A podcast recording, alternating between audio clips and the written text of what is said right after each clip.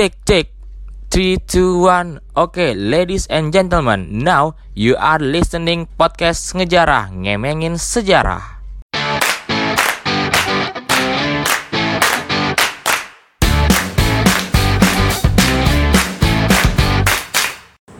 Assalamualaikum warahmatullahi wabarakatuh. Salam sejahtera buat kita semua. Semoga kita semua sehat selalu Tetap semangat. Jangan bersedih walaupun situasi masih pandemi. Dan jangan putus asa Kita semua masih punya harapan untuk hidup Walaupun angka COVID masih terus naik tiap harinya. Hari ini tepatnya kalau nggak salah 55 tahun yang lalu Itu negeri kita, negara kita, Indonesia tercinta asik.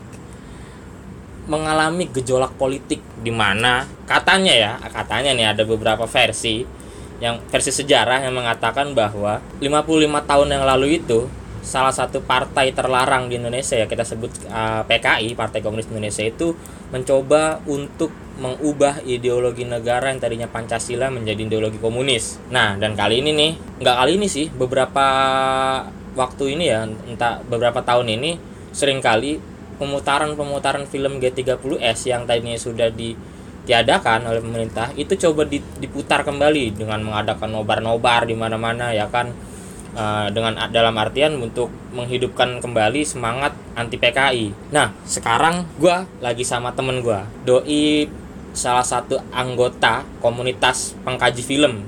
Komunitas bukan sih? Asosiasi. Asosiasi asosiasi pengkaji film. Lukman Abdul Hakim. Yo yoi bang Lele. Selamat malam bang Lele. Saya hello dulu dong buat kawan-kawan kawanan penjara. Ya anjir Apaan tuh penjara? Pendengar ngejarah. Oh siap, yeah. siap, siap. Oh ada komunitasnya. ada itu. Oh, itu walaupun, berapa fanbase-nya berapa enggak, itu? walaupun uh, nggak kelihatan sih orangnya. Oke, halo teman-teman penjara teman-teman pendengar kawanan, oh, kawanan, kawanan, kawanan, penjara uh, yang sering dan terus mendengar podcast podcastnya Bang Lele yeah. yang ngejara semoga mendapatkan faedah manfaat dan bisa jadi penghibur lah di masa pandemi. Penghibur. Butuh hiburan soalnya butuh hiburan. ya, sebenarnya ini gue ngelakuinnya juga sebagai menghibur diri juga oh, sebenarnya. gitu. di masa pandemi. di masa pandemi. Oke oke oke. Ya. Look gimana look beberapa waktu belakangan ini kan banyak ya mesti nggak nggak nggak sedikit lah yang kemudian akhirnya belum lama juga malah ya salah satu nggak salah satu sih salah dua stasiun TV di Indonesia itu muterin kembali muterin lagi film yang udah lama nggak diputer. Film tentang G30S nih. Nah gue nggak coba langsung nembak sebenarnya film G30 itu kayak gimana sih? Gue nggak langsung langsung gitu dulu. Cuma gue pengen nanya tanggapan lu dulu. Bagaimana kemudian uh, stasiun televisi ini memutarkan kembali film itu? Gue cuman mikir satu hal ya. Mm. itu iklannya berapa lama ya wah nggak setiap tahu. film. Itu film panjang banget le. Film hampir 4 jam. hampir 4 jam.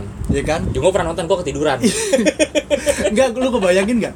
Stasiun TV uh. memutarkan sebuah film berdurasi 4 jam. Mm. terus iklannya taruh di mana? Terus dia mengorbankan program-program apa gitu? Buat ya namanya stasiun TV kan nyetel sesuatu pasti buat dapetin hal keuntungan. Iya, kan kan dia kan butuh muter itu kan. Gue walaupun gue nggak begitu paham ya ini TV ya. Tapi itu dia muterin 4 jam tuh gimana? Orang stasiun TV banyak kena nayangin bola aja kan karena katanya bola iklannya pendek-pendek. Ah. Ya kan? Itunya nggak makan dan banyak yang aja. nonton makanya dia berani nyarin. Nah ah. nih gue mikir itu doang nih stasiun TV keren juga ya. Dan nih maksudnya sangat ini loh ideologis lah ya. Iya. Sampai mengorbankan beberapa program-program yang mungkin ya program-program yang lebih menghasilkan uang buat nonton buat nyayangin G30 hmm. keren juga itu berarti stasiun TV itu SCTV sama apa nih Antv Antv. Antv. Hmm. Bakri. Masih inget banget gue kalau SCTV biasanya programnya FTV lah. Dan gue yakin sih kayaknya nggak ada program unggulan yang dikorbankan. Oh gitu. FTV-nya rame le. FTV rame oh, kalau oh. SCTV gue yakin iya. apa program unggulannya emang FTV oh, oh. kalau SCTV. Kalau Antv kan itu yang Turki-Turki drama uh, Turki. Enggak. Mahabharata. Enggak kalau kalau sekarang ada seni, ada sinetronnya gitu okay. dia mengadaptasi dari Azab drama Korea. Oh, nah, gue gue sering nonton kalau itu. Memang itu bagus itu. Oh gitu. Uh, Antv. Antv. Gue kira Indosiar menggantiin Azab. Enggak kalau nggak ngerti kok kalau itu malah. Iya gitu aja sih maksudnya. Gue lebih ke itu ya maksudnya di situasi di mana stasiun televisi itu kan mau nggak mau harus komersil kan. Harus. Dia mengejar keuntungan tapi dia berani gitu loh ngambil ngambil eh, sebuah film yang menurut gua penonton dan lain sebagainya apakah memang sebanyak itu sampai dia eh, berani untuk memasukkan itu ke dalam satu hari buat program te- eh, televisinya? Itu menurut gua keren. Keren dalam arti berani berkorban juga nih stasiun TV buat dayangin film itu. Karena lama kan? Lama Lama, 4 jam, gue pernah nonton waktu itu iseng-iseng. Gue sama gue biarpun kata gue kuliah jurusan sejarah ya ataupun uh, dari zaman sekolah juga gue udah udah udah demen demen sejarah lah dalam artian. Gue nggak pernah sama sekali dan belum pernah sama sekali nonton film G30S Hmm. Gue baru nonton film G30S itu ketika kuliah semester berapa ya? Itu juga kuliah udah semester semester 6 apa semester 7 gue nggak tahu ya. Semester semester akhir lah. Dan gue nonton gue ketiduran. Gue itu karena gini ya le. Maksudnya gue cerita dikit ya soal gue sebagai pengkaji film sampai akhirnya jadi Hmm. anggota kafein. Gue ingat dulu itu awalnya nih tugas mata kuliah orde Hmm. baru. Terus itu dosen salah satu dosen di UNJ kan gue di UNJ itu eh, ngasih tugas buat bikin makalah uas. Dan tema-temanya itu tema-tema ya politik ekonomi dan lain sebagainya lah. Gue waktu itu baru aja baca buku Krishna Sen. Hmm. judulnya sinema di zaman orde baru. Gue pikir ini menarik ini. Kok nggak gue boleh nggak ya? Gue pertama nantang kan. Pak boleh nggak? Saya ngambil temanya nggak sesuai dengan yang bapak mau. Saya mau ambil tema film. Budaya lah budaya film. Oh ya udah silahkan gue ngambil tuh tiga film. Eh, janur kuning serangan Oh. umum 1 Maret. Apa 6 jam di Jogja judulnya 6 jam di Jogja sama G30S Janur kuning kan soal inian juga kan? Soal, soal eh, SU 1 Maret. Oh. Nggak salah pokoknya itu tiga film gua gua gua ambil. Akhirnya gua tonton tuh tiga tiganya dengan memaksa diri gua inget gua nonton G 30S pengkhianatan G30S PKI itu gua ketiduran sampai empat kali dan gua nontonnya tiga hari. Maksudnya tiga hari nggak nggak nggak satu hari terus gua kelarin. Wah nggak bisa lah sumpah. Itu empat hari gua eh tiga hari. Anjing. Saya tiduran gua nyampe mana tuh gua balik lagi gitu. Oh. kayak gitu. Maksudnya memang membosankan. Meskipun dan itulah yang membuat gue berparadigma sendiri ya menurut gue ya. Ini film kayaknya nggak apa-apa deh ditonton. Ditonton orang-orang. Maksudnya kalau cuman dia sebagai film ya nggak apa-apa karena, menarik karena yang nonton juga bakal ketiduran Iya, nggak menarik juga ini sebagai film. Cuman kan dalam uh, dalam analisa gue sendiri terkait film G30S memang yang lebih kuat jadi dalam uh, film sebagai media Mm-mm. itu ada namanya relasi kuasa. oh Jadi film tuh? sebagai media itu bukan cuma sekedar gini. Dia ada pesan yang dia mempropaganda lu. Oh, iya, Jadi iya, orang-orang iya, kan iya, nganggap iya. ini film propaganda karena dia mengandung pesan yang kalau lu tonton lu bakal terpengaruh terpengaruh. Padahal menurut gua eh, nggak harus begitu dalam dalam sebagai media itu kita sebagai subjek juga bisa menafsirkan gitu loh. Ini film tentang apa sih dan lain sebagainya. Hmm. Eh, tapi yang lebih kuat sebenarnya relasi kuasanya dipaksa lah 32 tahun kita nonton itu. Iya, 32 Gimana nggak tercuci otak kita? benar Iya nggak? Orang kita dipak ya bukan nggak sampai 32 tahun karena itu film kan 70 78 kalau nggak salah baru baru dibikin. iya iya benar benar 28 jadi nggak sampai benar-benar 32 tahun sih tapi berpuluh-puluh tahun generasi sebelum kita Hmm. karena kita kan nggak ngerasain. Nggak ngerasain. Ya kita kan nggak ngerasain kan. Generasi sebelum kita berpuluh-puluh tahun dipaksa nonton itu. Ya gimana nggak percaya? Iya termasuk orang tua lu orang tua gue juga termasuk salah satu korban yang dipaksa buat nonton itu kali ya. Iya maksudnya apalagi pegawai negeri kayak pegawai pasti itu. negeri, pasti. Pasti. Jadi harus nonton itu selama 32 tahun lah udah itu bukan cuman dia dia di film doang. Pengetahuan itu ya pengetahuan apa yang hadir di film itu kan bukan dari film doang. Bukan. Buku sejarah museum. Jadi bukunya Catherine McGregor tuh judulnya ketika sejarah berseragam. Itu ngejelasin. Ngejelasin itu kayaknya banyak. Ketika sejarah berseragam. Iya. Ngejelasin banyak apa sih bagaimana cara orde baru gitu loh. Hah? membuat sejarah versi dia. Lewat nggak cuman film. Film itu cuma satu bagian aja film itu cuma satu bagian aja. Kayak kayak cuma cuma film G13 saja yang sebagai media propaganda ya? Oh enggak. Enggak juga. janur kuning. Janur kuning? Nah, janur kuning ya 6 jam di Jogja itu juga itu juga media propaganda orde baru juga? Oh. Kalau mau disebut sebagai media propaganda ya. Tapi kalau dia sebagai sebuah film ya sebenarnya menurut gua film itu jadi propaganda karena ada relasi kuasa karena ada yang mensokong mensupport dia ya dan membatasi kita untuk punya perspektif yang lain. Oke, Pak. tapi kalau dia hanya sebagai film gue pikir ya memang ada beberapa hal yang misalnya gini loh. Heeh. gue sih juga ketika nonton G30S itu bisa sangat terpengaruh. Tapi bukan berarti terpengaruhnya menyalahkan atau ini yang tapi tertarik lah. Oh, karena secara sinematografi emang keren. Oh di, buat zaman itu keren ya, buat menurut gue sampai sekarang aja kan kayak gini aja kan ketika rame-rame nih lu ngerokok mulu lu kayak PKI Hmm. itu gara-gara apa Eh, gara-gara film. gara-gara scene itu kan Iya. scene di mana lagi rapat terus ngerokok mulu paspus, paspus, paspus iya. mulu. itu kan orang-orang apa namanya atensinya tertarik ke situ Oh iya bener bener bener. sama satu lagi kekejaman Gerwani Oh yang nyilet nyiletin nyilet ya. nyiletin Hmm. sama yang pas nembak datang ke nyulik nyulikin itu segala macam itu maksudnya secara sinematografi memang membuat kita sangat terpengaruh Artinya pesan yang terkandung tersampaikan ke masyarakat. bisa jadi demikian Hmm. atau memang selain pesannya cara dia membuat eh, sinemanya apa namanya gambarnya eh, scene dan lain sebagainya teknik-teknik lah ya itu meyakinkan kita kalau itu benar Hmm. jadi dalam beberapa pengkajian gue tentang film sejarah menurut gue film sejarah yang baik adalah film yang membuat kita yakin apa yang kita tonton itu adalah masa lalu Oh.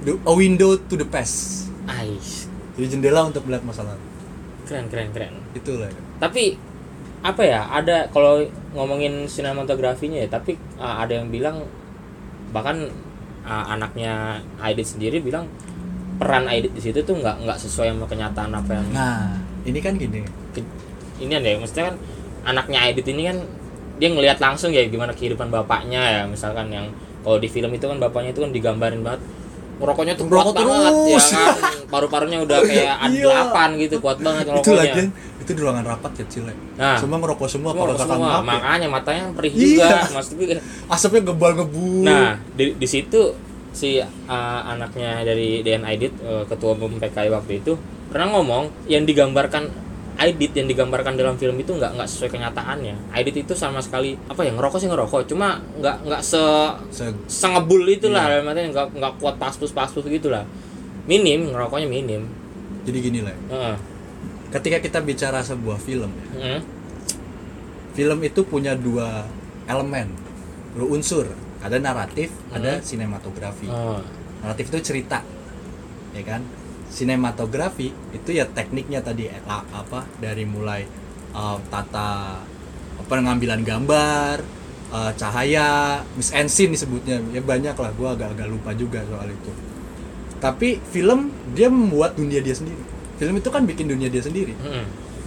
kalau dibandingin sama fakta sejarah ya pasti beda. Semua film itu nggak bisa merangkum fakta sejarah yang kita tahu atau semua film itu nggak bisa menggambarkan semua realita yang ada di dunia.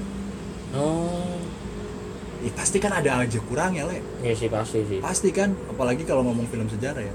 Ya nggak bisa. Sejarah kita tuh kan panjang kompleks gitu loh. Apalagi Kompleks ngomongin banget. ngomongin G30 SPKI ya. Ngomongin tag G30 PKI udah kompleks banget. Ah, ah. atau G30S gitu ya. Kita kan dua versi nih Ada dua versi. G30S ada G30S PKI ini kan kompleks banget. Ada lima lima versi kalau kita belajar eh, secara mudahnya gitu ya. Kadang-kadang kita, eh, sebagai guru kan ngajar ke siswa kadang-kadang untuk membuka perspektif tidak hanya tunggal dibilang ada lima versi. Ya dari dari beberapa sumber-sumber sejarah. Hmm.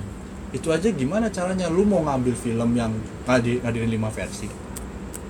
Ya, kalau cuma satu versi ya G30 SPKI film G30 SPKI ini kan satu versi. Satu versinya versi. Orde Baru. Versinya udah baru. Ada empat lagi nih ya pasti kan masing-masing kalau bikin film yang orang ini bikinnya versi Orde Baru yang ini bikinnya versi eh, apa sih AA apa segala su- macam subjektif berarti ya ya iyalah pasti Hmm. ada subjektivitas gitu loh karena terbatas sebagai media dia terbatas gila 4 jam aja kita ngantuk ngantuk kalau mau lima limanya dihadirin semua hmm.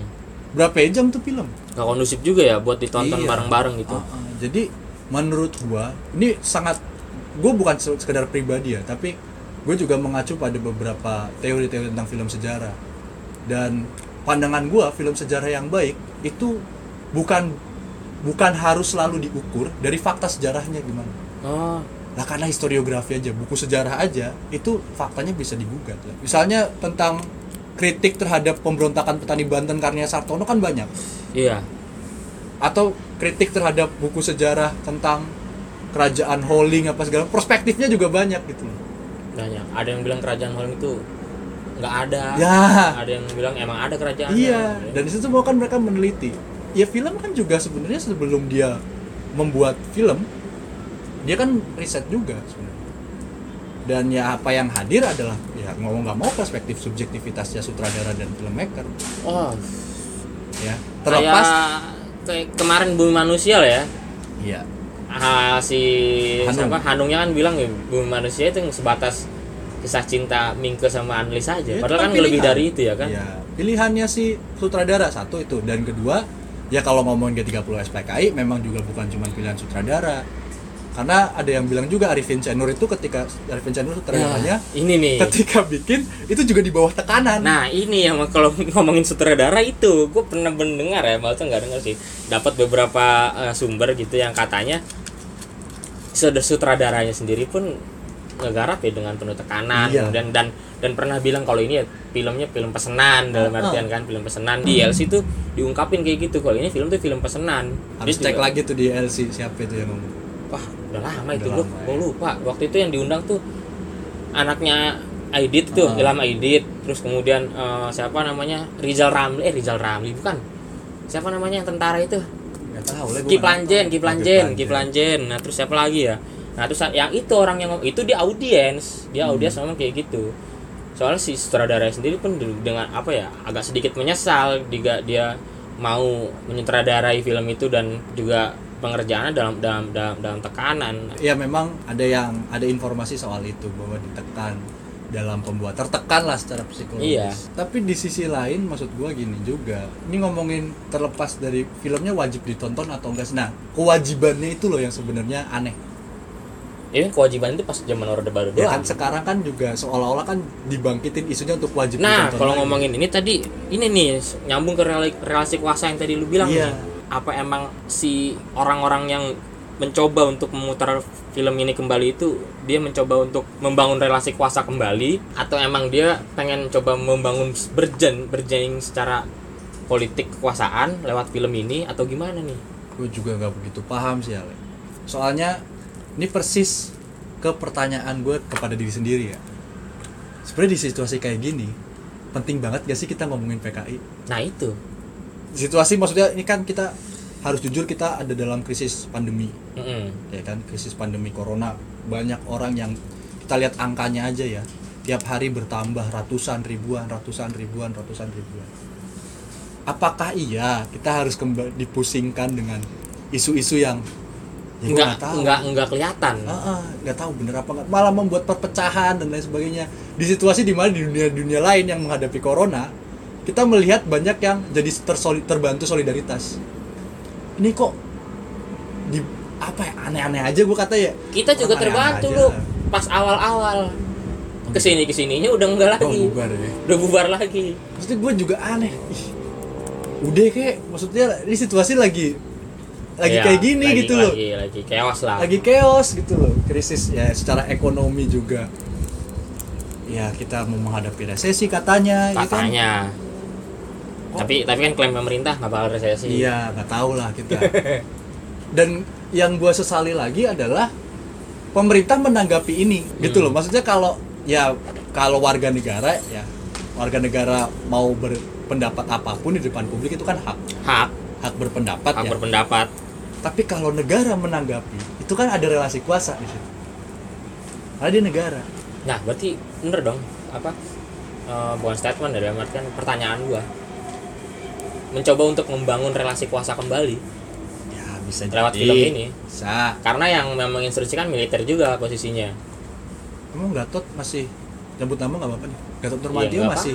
Ya, walaupun nggak masih secara purnawirawan ya? purnawirawan, purnawirawan panglima tapi dia. tapi gue tetap nggak habis pikir maksudnya yang bawa kita lagi situasi begini ya situasi pandemi jangan membuat hal yang meresahkan gitu loh. di situasi yang lain kan mereka merasa juga terancam Mm-mm. menurut mereka ya mereka itu mereka terancam karena memang ada orang-orang yang berusaha membangkitkan isu PK dalam artian menurut mereka itu ya orang-orang yang sebenarnya menurut gua pribadi itu memang sedang berupaya memulihkan hak hak korban tapi gua duanya itu malah menjadi hal yang perdebatan yang nggak begitu mutu Le. Hmm, debatnya malah nggak mutu gitu nggak mutu gimana maksudnya? ya nggak mutu mau PKI ada atau enggak kan nggak menjawab situasi krisis kita hari ini Iya sih bener. kecuali misalnya gara-gara ada PKI ini corona nggak kelar-kelar Nah, itu. ya kan jangan apakah jangan-jangan sih dia punya data nih salah satu kendala corona ini nggak kelar-kelar gara-gara PKI bangkit Tapi setiap setiap ditanyain buktinya datanya mana Nggak nih? ada. Nggak ada, nggak Iya. ada. Artinya hanya cuma pengen ya, gua nggak tahu sih. iya maksud gua kenapa sih Mbak? kita kan berbingung ya gue juga sendiri bingung dan mungkin orang-orang akan bingung kenapa sih orang takut banget gitu loh sama PKI tapi mau ngomong begini juga kita takut. Soalnya orang yang nggak takut PKI katanya orang PKI Nah iya. kan sulap. Lah gue bukan apa-apa jadi PKI Yang Boni Triana sama Fadli Oh. John di Twitter juga kan. Oh itu gue gak ngakak lah ya. Tweet war itu kan dia iya kan. gue gak ngakak itu. Ya sampai ya sampai Boni Triana juga. Ih gue ngeliat orang tua berantem gini amat ya maksudnya jadi jadi seolah-olah tertuduh kalau dia Iya, juga jadi PKI. antek PKI berat Ya. juga jadi jadi sejarawan berat juga berarti. berat ya gue asli gue juga gak kepikiran sih maksudnya ya di situasi begini apa ya penting gitu loh Mm-mm. kita ngomongin isu PKI kecuali ternyata gara-gara PKI lah covid ini terus naik gitu nggak melandai-landai Tapi gue pikir setiap permasalahan di Indonesia pasti sakit pautnya sama PKI sih. iya ya Iya. Gue pikir ya, kalau gue pikir nih. Kambing hitamnya PKI Kambing ya. hitamnya pasti PKI dan solusinya pasti hilafah. oh iya anjing berat Pasti itu. Gue temuin ya di beberapa kanal media sosial pasti kayak begitu. jadi beberapa kelompok lah ya, di beberapa kelompok beberapa kelompok. di beberapa kelompok eh, kambing hitamnya adalah PKI solusinya khilafah bisa Iya. bisa jadi bisa jadi ya itulah menurut gua sih balik lagi aja maksudnya kalau kita bicara fakta sejarah dari apa yang terjadi pada malam 30 September itu versinya banyak. Dan apa yang dihadirkan lewat film G30 SPKI itu satu versi itu adalah satu versi dari satu di satu versi dari satu orang satu sisi pandang subjek. Nah, kan eh, sejarah itu menurut Boni Triana nih ya dia bukan bukan Boni Triana juga menurut banyak orang sejarah itu kan sebenarnya akan lebih baik kalau dia multi perspektif iya. kalau kita melihatnya dari berbagai macam sudut pandang. Mm-mm. jadi apakah film itu harus dilarang? Jangankan yang udah 30 tahun yang lalu ya. Yang satu detik yang lalu aja terus lima, lima detik yang lalu kita ngomong apa kita kadang lupa. Iya sih bener. itu satu. Kedua ini ini gua gua inget gua dengarnya dari Buni. Buni ngambil contoh. No di perempatan Rawasari ya lampu merah itu ada kecelakaan. Lu lihat dari Haji Ten nah gue lihat dari GPS ya kan? Ada lagi orang lihat dari arah Pulau Mas. Mm-mm. tiga-tiganya kan sudut pandangnya berbeda. Nah itu mas gua. yang dari Haji Ten ngelihatnya yang salah tabrakannya motor mobil nih. Yang salah motor. Nah yang dari Pulau Mas yang salah mobil. mobil. Iya beda-beda Nah, kan? yang dari yang dari Rawasari, dulunya salah. ya itu kan pasti akan ada seperti itu kan? Karena keterbatasan ya keterbatasan kita.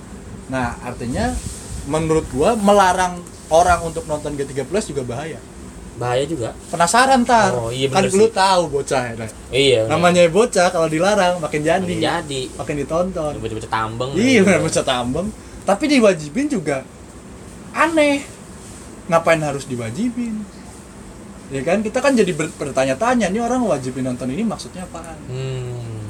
ya enggak ini maksudnya apaan sih diwajibin Berarti benar. Ada relasi kuasa yang coba ya coba dibangun. entah lah gue nggak mau konspirasi tapi memang nyatanya sih kayaknya gini bikian ya Kayaknya. Nah, ya. tapi kan soal sama aja kayak tadi lah Ah. kok bisa tuh stasiun TV 4 jam le mengorbankannya mengorbankan 4 jam tapi kayaknya nggak ada iklannya deh. Nah, itu gue nggak tahu kalau kalau nggak ada iklan dia berarti makin makin itu Kalau ada iklannya makin lama. Oh, iya. Justru dia bisa lebih makin lebih dari 4 gue jam. sih karena nggak nonton karena nggak ada TV kan di kosan Gua nggak nonton, gua juga. Iya. Karena gua udah pernah nonton terus dari suka ketiduran. Gua nggak mau ngalamin hal yang sama lah Iya. misalnya. Maksudnya nonton film yang ngebuat buat buat sih, emang ngebosenin. bosen gue Buat juga bilang bosen tuh buat film gua situ ngebosenin. Anjing, bosenin Buat nggak ngebosenin. jelas Maksudnya berbeda lah ketika gua nonton film sejarah yang lain. kayak nonton film Sultan Agung nah itu walaupun tertarik tuh? tertarik walaupun itu film sejarah ya mungkin mungkin buat beberapa orang ngebosin tapi buat gua gua seru malah nonton itu dan gua udah nonton film Sultan Agung itu kalau nggak salah tiga kali Wih, niat. iya karena seru. karena seru. Pertama dua kali ya kan? Apa yang bikin lo ngerasa seru nonton film Sultan Agung? apa ya? Ini ada sih. Eh, semangat. Eh, Sultan Agung lawan Lu merasa lu jadi ada semangat? Tuh, ikut bersemangat atau ya maksudnya maksudnya ber- terempati. Jadi gue jadi jadi jadi muncul empati gitu. Wah, anjing iya bener nih. Gue juga ibaratnya semangat eh, melawan penindasan yang dilakukan jatuhnya melawan penindasan dong. Penindasan dari VOC terhadap bangsa Indonesia waktu itulah nih ah, itu yang dicoba buat digelontorkan sama apa Sultan Agung lah ya Hmm. waktu itu. Itu yang gue tertarik. Nah kalau dua kali gue nonton itu ya dua kali nah yang ketiga itu gue tertariknya gara-gara ada Butejo ternyata di situ.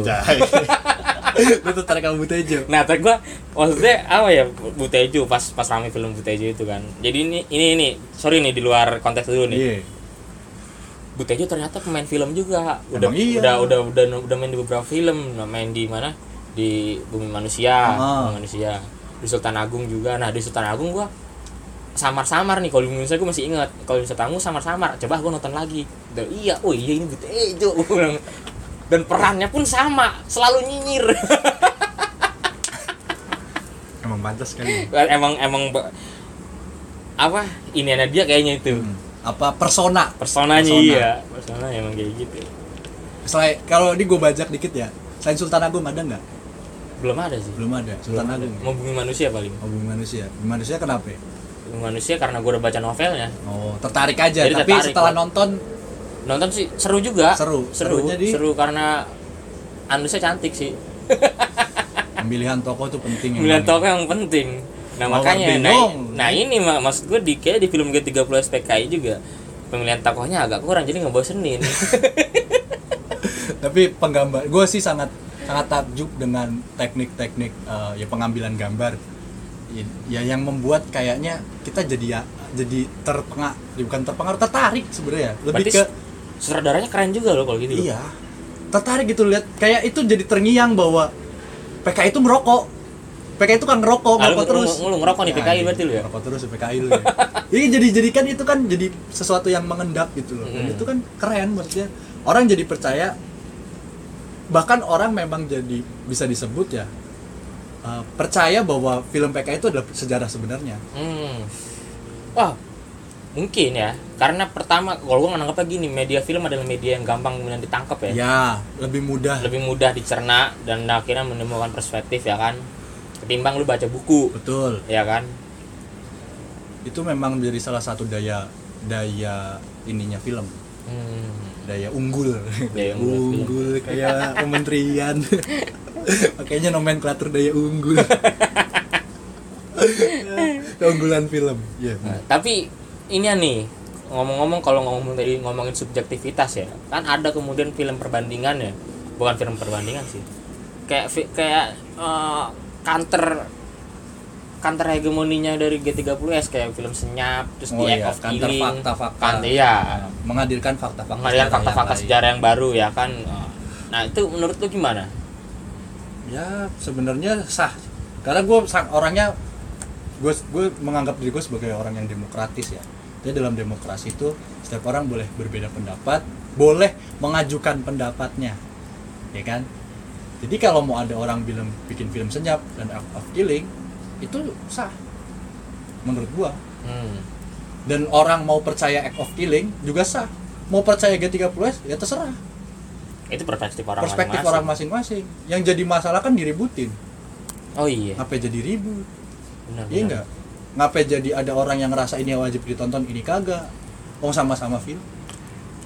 Ya kan saya film sama aja. Nonton mah nonton aja. Iya enggak? Diributin kan malah jadi aneh. Di situasi di mana harusnya kita meributkan hal lain gitu loh. Ini corona anjing gak habis-habis. Kan stres gua kadang-kadang ini. Panik juga mau ke mana-mana kan. Enggak, tapi lu emang stresan sih orangnya Iya lu. sih. Apa-apa stres, apa-apa stres. Iya maksudnya ngapain diributin gitu loh nonton film kan hak orang Mm-mm. membuat film hak orang ya kak orang mau bikin film versi tapi gue sebenarnya simpatiknya justru sama film-film eh, sejarah yang terkait dengan tanggal 5 yang tema itu rekonsiliasi jadi gue tuh kan nonton dua film pendek ya judulnya yang satu itu Sowan Hmm. yang satu apa ya gue agak lupa nih ada tapi intinya dua-duanya soal eh, Rekonsiliasi. rekonsiliasi. jadi di situ mempertemukan antara pelaku dan korban. Yang menurut gue ya manusiawi amat manusiawi. Tersentuh lah dan gue pernah nontonin Sowan di di murid-murid gue dan mereka memang ya dampak dari peristiwa ini tuh ketimbang siapa yang salah dampaknya lebih besar. Hmm. ketimbang bicara siapa sih yang sebenarnya bersalah Ah, dampaknya lebih besar tapi kan yang dicari orang itu sebenarnya siapa yang salah? ya kan gini lah ya. Nah, ini yang yang mau gue tanya juga nih ke lu nih. Bagaimana kemudian lu menjelaskan ke murid-murid lu ketika ada yang nanya sebenarnya yang salah tuh siapa sih? PKI atau siapa? gue selalu bilang ke murid-murid gue daripada ny- ny- nyalahin orang mendingan apa kita beralih kepada apa sih dampak yang paling signifikan Oh, apa sih yang dipertaruhkan dari peristiwa tersebut. Kenapa kemudian sampai terjadi peristiwa Iya, itu? uh-uh. apa sih efek besarnya Oh iya, karena nyari siapa yang salah mah orang punya perspektif masing-masing. Bener sih. tapi kan efeknya yang kerasa. Iya enggak efeknya aja yang kerasa. Sangat terasa efeknya kok. Memang itu kalau mau disebut satu momen sejarah yang memang ibarat kata nih merubah banyak hal dari negara Indonesia Merubah tatanan. ya enggak tatanan sih Oh, tapi enggak. memang merubah banyak landscape keindonesiaan ya kan Eh, terutama ya ya tadi lu bilang pokoknya kalau ada masalah PKI adalah kambing hitamnya khilafah adalah solusinya Ya ini gue cuma nemuin aja di media sosial. Oh, gitu.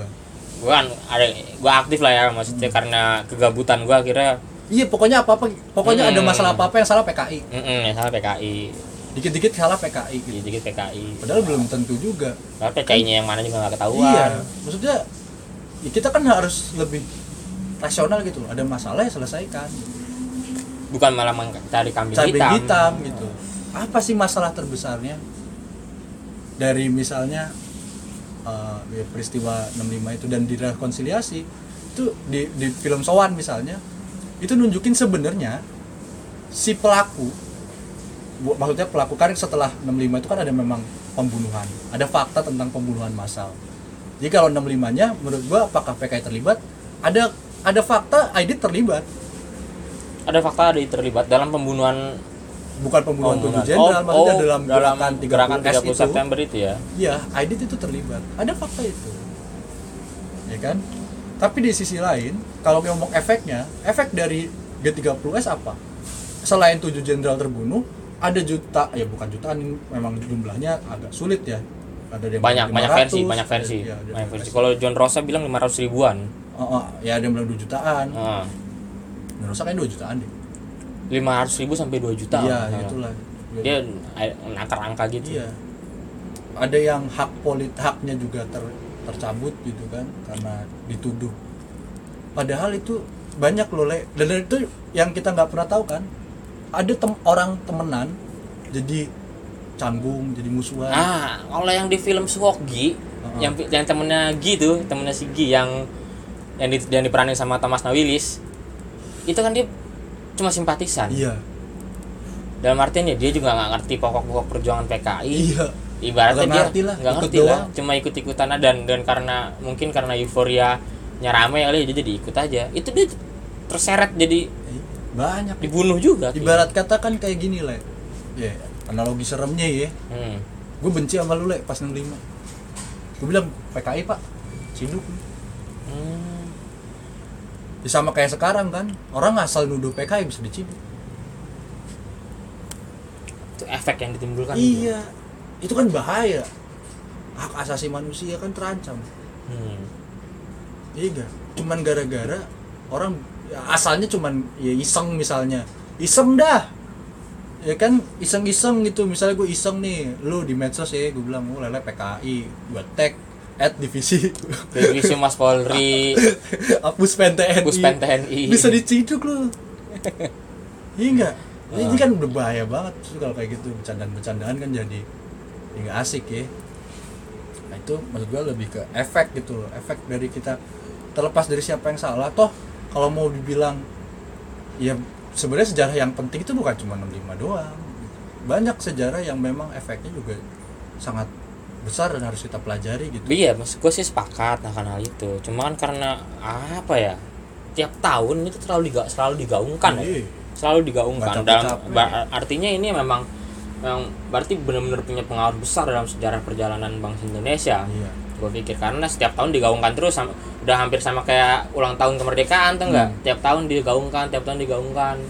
ada aja pokoknya tiap September kayaknya ya Mm-mm. bakal gini lagi gini lagi gini lagi tahun depan juga ya Tahun depan selalu itu jadi bulan September tuh bulan PKI bulan PKI. jadi sebenarnya yang bikin ini di bulan PKI siapa ya? Nah ini yang kemudian akhirnya penetapan tanggal. iya maksudnya kok kayak mereka yang merayakan gitu Gue nggak ngerti. iya kan dan karakter anak muda kayak kita kan kalau udah gitu kan kepo Kepo, kepo. Kepo, akhirnya jadi, tahu. akhirnya jadi nonton filmnya kayak Iya. gimana filmnya. Tapi ketika nonton filmnya malah jadi ngantuk. iya jadi gak simpatik atau ternyata ada lah yang kocak kemarin sumpah demi Allah di Ah, kocak apa di? Twitter maksudnya gue gak tahu sih bener apa kagak namanya meme kan Hmm. gue dapat potongan meme-nya doang uh, screenshot jadi ada orang nge-tweet untuk yang pengen tahu kekejaman PKI harus nonton film Act of Killing sama Senyam Hmm. sulap nggak lu? Kan itu iya kan kantornya Iya ibaratnya. makanya untuk tahu kekejaman PKI dia bilang nontonnya Senyap sama Act of Killing Wah aneh itu. aneh kan Sudah aneh. Itu berarti oh itu buzzer itu. gue nggak tahu dah tapi ya ini gue nggak tahu kan Oh tahu. ya? Meme. Uh, bukan dia kayak tweet uh, tweet terus Hmm. di screenshot terus di uh, upload orang itu. Gue nggak tahu gue nggak cek fact Mungkin satir fact kali checking. lu. ya bisa jadi. Gue nggak gue nggak fact checking juga sih. Tapi kan ya itulah maksud gue di situasi ha- hari ini ya keterbukaan dan lain sebagainya. Ya orang itu bisa mengakses semuanya. Kita nggak bisa lagi memaksa orang untuk setuju dan ibarat kata nggak efektif lu maksa orang untuk nonton itu dan percaya dengan versi lo orang akan mengambil menurut gue setiap orang itu punya kecerdasan yang sama punya cara pandang yang sama. Ketika dia melihat sesuatu dia akan menafsirkan sesuatu itu sesuai dengan ya apa yang dia tahu. Hmm. dia bisa setuju dia bisa enggak. Artinya berarti film G30S PKI kemudian di Act of Killing dan Senyap itu nggak membuktikan ya atau me- nggak membuktikan siapa yang salah dan siapa yang benar ya karena filmnya masih punya subjektif masing-masing subjektivitas Ya. masing-masing dan orang juga akhirnya mempunyai perspektif masing-masing enggak sejarah enggak sejarah itu kan selalu subjektif Hmm. menurut gue ya objektivitasnya itu eh, ya diusahakan tapi selalu akan punya dimensi subjektivitas namanya kan kalau ilmu pengetahuan tuh nggak pernah bebas nilai iya ya kan pasti ada lah salah satu dua. oh gue inget banget ketika lu penelitian sejarah pertama eh nggak pertama sih ada salah satu poinnya lu memiliki kedekatan emosional. Ah itu. Itu yang kemudian akhirnya menimbulkan subjektivitas ya iya. Jadi pun dalam halnya dalam film sejarah di ini. beberapa literatur buku pengantar ilmu sejarah deh kalau kita kuliah sejarah ya pasti jadi perdebatan. Objektivitas dan subjektivitas sejarah itu pasti jadi perdebatan. Makanya kalau dalam penelitian sejarah itu penting untuk jujur fakta sejarahnya apa sumber sejarahnya dari mana. Ada namanya prinsip verifikasi kan? Sumber itu diverifikasi nah kira-kira film ini sudah sudah terverifikasi belum secara sumber sejarah? Ya kan cuman satu sumber doang kalau pakai 30 SPKI kan satu Oh, versi gitu. gitu. Memang tidak dibandingkan dengan versi yang lain. Dan memang film itu sangat sulit. Kalau misalnya harus menghadirkan banyak versi. Hmm. karena ceritanya ya harus memilih kan. Dia punya keterbatasan waktu ya kan keterbatasan dana. Nah bikin film sejarah itu mahal mahal sih. Bikin setnya apa segala macam itu mahal. Mahal. riset uh, apa namanya ya kayak ibarat kata le cuman salah kostum aja itu bisa bikin bikin ribut. Masa zaman tahun 30-an kostumnya begitu jam tangannya kayak gitu segala macam bisa jadi ribut. Iya nggak? bener bener bener bener mahal. Bikin film sejarah itu mahal. Dan uh, itu juga membuat film sejarah sebenarnya sangat terbatas kalau harus sesuai dengan fakta sejarah dengan fakta sejarah yang dihadirkan oleh banyak peneliti sejarah. Hmm. yang pers- versi dan perspektifnya beda-beda. Ya kan? Itu itu menurut gua. Tapi keunggulan film balik lagi ya keunggulan film itu tadi film sejarah itu keunggulannya adalah lu kalau nonton film itu seolah-olah lu nonton masa lalu. Lu menyaksikan peristiwa itu yang peristiwa yang benar-benar terjadi. Gitu lah. Hmm. Nah, ini dari sekian panjang yang tadi kita obrolin nih lu. Menurut lu nih, yang harus benar-benar dilakukan oleh kita nih generasi muda terhadap film-film yang dipropagandakan tadi ya, mulai dari film yang um, dari, film G30S-nya atau mungkin film counternya kayak macam senyap dan uh, The Act of Killing itu apa lu kira-kira lu? kalau buat anak-anak muda ya kalau buat film mereka preferensinya sendiri-sendiri Mm-mm. kalau kita bicara ke film ya kesukaan anak-anak muda ini kan sebenarnya ya kita tuh sebenarnya jarang nonton film Indonesia aslinya ya Aslinya. nggak begitu tertarik lah sama film Indonesia Eh, tapi ya- makanya gue juga yakin gitu loh filmnya ada pun atensi buat anak mudanya itu mungkin ya sebagian aja sebagian aja yang akhirnya Hmm. pernah nonton of Killing, pernah nonton G30 SPKI atau ada yang pernah nonton terus merasa tertarik apa segala macam. Karena preferensinya sangat berbeda. Nah, kalau bicara sejarah misalnya, apa yang harus anak muda lakukan soal sejarah? Ini juga beda. Anak muda kita itu bukannya nggak suka sejarah sebenarnya. Banyak kok yang ternyata tertarik sama sejarah, Le Banyak pasti. banyak sebenarnya yang tertarik sama Hmm. sejarah tetapi memang eh, kesulitannya adalah mau untuk memcek fa- fact checking jadi Hmm. mau untuk membuka wawasan dia untuk tidak hanya menerima satu versi. Ya lu boleh nonton G30 SPKI lu boleh nonton Jaga lu boleh nonton ini. Tapi ya ditonton aja gitu. Terlepas kalau lu mau percaya silahkan. Tapi gak usah batu. Nggak usah batu. Anak zaman sekarang kan batu. Ya kan? Kalau udah tahu sesuatu itu kayaknya Ngotot, paling tahu ngotot. ngotot. Iya gak usah batu. Tenang gitu loh belum tentu benar. Apa pun itu ya, Iya, apa pun, apa pun itu, itu. itu kan kita kan ada hidup di zaman di mana informasi itu sangat sangat terbuka luas. berarti ya, termasuk film-film ini ya, kayak termasuk film ke-30 ini belum belum tentu benar ya, belum tentu benar. semuanya kan belum tentu benar. Semua se- ada versi segala macam. Kalau ada fakta yang membantah ya ya sebenarnya banyak banget fakta yang membantah uh, tadi ya keberadaan film G30 SPKI apa narasi yang diceritakan di G30 SPKI itu kan banyak banget sebenarnya yang dibantah fakta-faktanya kayak yang diseset-seset. Gerwani itu banyak fakta yang membantah itu. Tapi toh kalau juga ada yang percaya merasa dia juga memegang fakta soal itu ya udah silahkan. Ini nggak usah batu. Hmm. lah yang ini juga nggak usah batu. Maksudnya yang nggak percaya dengan G30 PKI juga nggak usah terlalu merasa bahwa itu salah itu propaganda apa segala macam. Jadi nggak perlu saling melarang. Saling menikmati aja gitu loh Iya iya iya. ya saling menikmati aja sama, sama film menikmati ya kalau filmnya bagus menurut saya nonton gitu Hmm. kalau enggak ya udah jangan-jangan lu 4 jam juga sebenarnya nonton sebentar main HP Main HP. iya tapi ngerasa udah paling tahu Nah, nontonnya lagi pas sudah pembantaian. Iya, ngerasa udah paling tahu pokoknya. Jadi kalau udah nonton G30 pagi paling hatam lah soal PKI-an. iya kan? Sedih kan yang belajar sejarah. Bener, Bacanya berbuku-buku gitu. Tebel-tebel Tebel-tebel. bukunya, teorinya Terus dianggap banget. bahwa salah lu. Ih, Lu salah di film tuh begini. iya, cuman karena nonton film. Kan Batu. Iya. Terus yang banyak yang berasa bahwa oh ini fakta-fakta dari buku ini sudah segala macam. Eh seorang intelektual ya, maksudnya seorang intelektual itu ya peneliti sejarah atau segala macam. Itu dituntut untuk selalu rendah hati.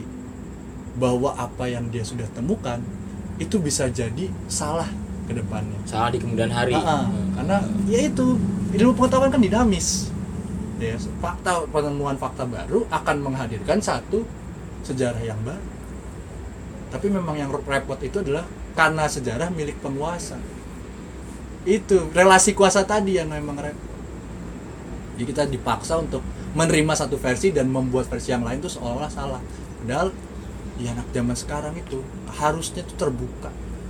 Membuka bukan hanya terbuka tapi membuka diri, Open minded. open mind. Anjay. Karena zaman sekarang lu pasti punya murid-murid. Pengetahuannya itu cuma dari HP. Pasti. Heeh. Apa yang di HP bener dia bilang bener. Heeh. Kagak pernah tuh main. Ya apalagi masa Covid ya. Lagi masa Covid gitu. Itulah membuka aja semuanya lu cobain gitu. Ya kan? lu gak usah ngerasa batu gak usah batu baru itu doang ngerasa udah paling bener. Santai bos. Santai. Oke gitu nih. Guys anjing guys. Jadi jangan batu. Ketika lu udah tahu sesuatu hal jangan batu. Rendah tetap rendah hati. Karena yang yang film D30 Paki TKI juga belum tentu benar dan film pembandingnya ya, film pembandingnya juga belum tentu benar juga. Dan apa yang udah ditemuin waktu itu juga atau ditemuin hari ini bisa bisa salah di kemudian hari. Gitu aja. Kita ketemu lagi di episode berikutnya. Tetap sehat tetap semangat jaga kesehatan and goodbye